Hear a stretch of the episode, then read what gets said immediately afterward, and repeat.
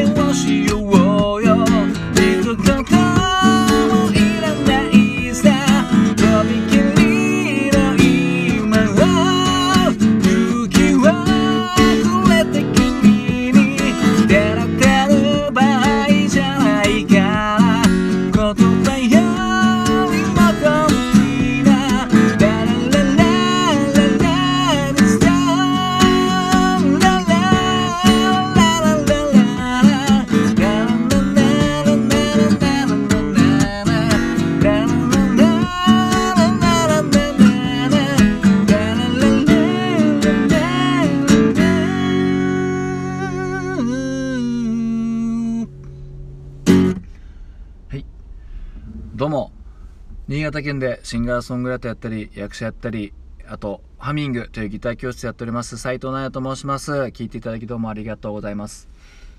今ほど歌いましたのは、久保田敏信さんで、ラララララブソングという曲でした。どうも聞いていただきありがとうございます。昨日の月9つながりということでですね、月9つながりということで、こちらはあの、ロングバケーションっていうね、これまた大ヒットした僕あんまり詳しくないですけど大ヒットしたキムタクさん主演のドラマの主題歌でございます。あすいません。こちらも96年ということでですね。25年前ですか。まあそりゃそうですね。僕は高校生かな？確か。高校生ぐらいかなと思うんですけど。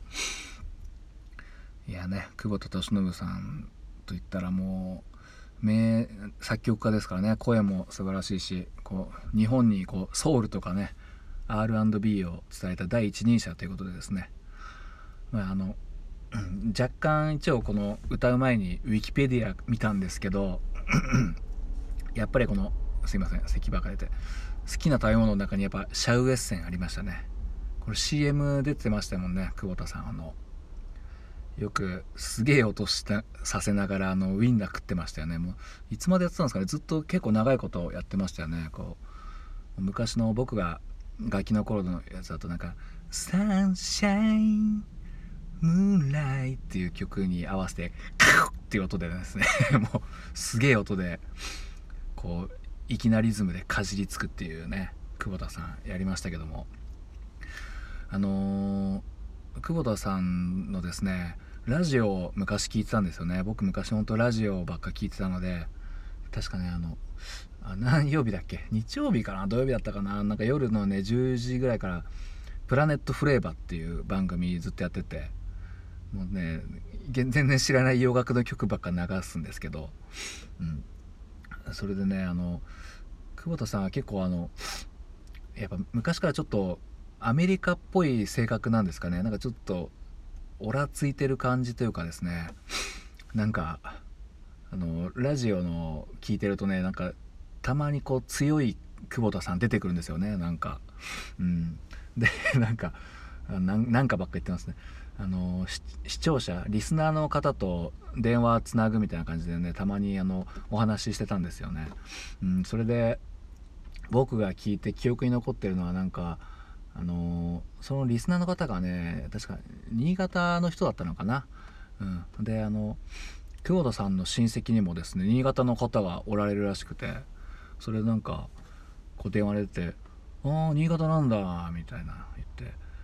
えー、僕のね親戚もねあの長岡市ってとこに住んでるんですよ。知ってますか？まあ田舎すぎて知らないかもしれないですけどみたいな感じですね。ちょっとなんか なんかこうーみたいなね。長岡って言っても結構有名なんですけどもね、うん、なんかそんな感じでちょっと強かった覚えがありますね、うん、まあそんな感じの久保田さんですけどもね。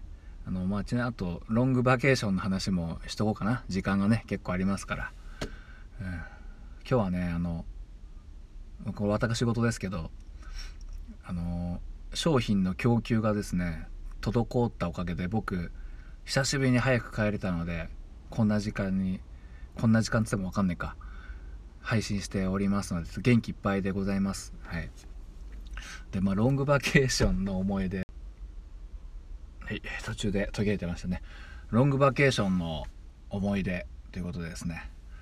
うーんとまあ 本当ね最初の方しか見てなかったんですけどなんか結構主役級の方ばっか出てましたね。今思えば、まあ、主演の木村拓哉さんとね山口智子さんといいですね。であの最初キムタクが恋する人はなんと松たか子さんなんですよね。確か後輩かなんかかな、うん、同じピアノ仲間みたいなのでね。で最初松たか子さんと恋するんだけどなんか最終的に振られるんだったかな？確か、うん、でね覚えてるのがその松たか子さんとね映画見に行くんですよね。まだまだ付き合う前付き合う前っていうか告白する前に。映画見に行ってでなんか終わった後飯食いながらなんかその映画のこと話してるとまあ噛み合わないですよね、うん、なんか全然お互いの良かったとこ噛み合わなくてありありとね。あーそんなことあるよね。まあ好きでもねっていうなんかこうしみじみと今思うとこう自分だったらそういう好きなようになった人ねちょっと気になってる相手とそんな感じだったらねどうなんだろう。なんか合わないから逆に面白いっていうのもあるだろうしあんまりそうやって価値観合わないとなんかね結構きついなとかねいろいろ考えたりとかしてね。そんな記憶断片的すぎますね。あとなんかいい言葉あったんですよ。なんかなんかね、まあ、その多分タイトルの由来にもだったのかな。なんか神様がくれた休暇なんだよこの今はみたいなねこと言ってるのがあってなんかちょっと唐突すぎましたね。はい。そんな感じで聞いていただきどうもありがとうございました。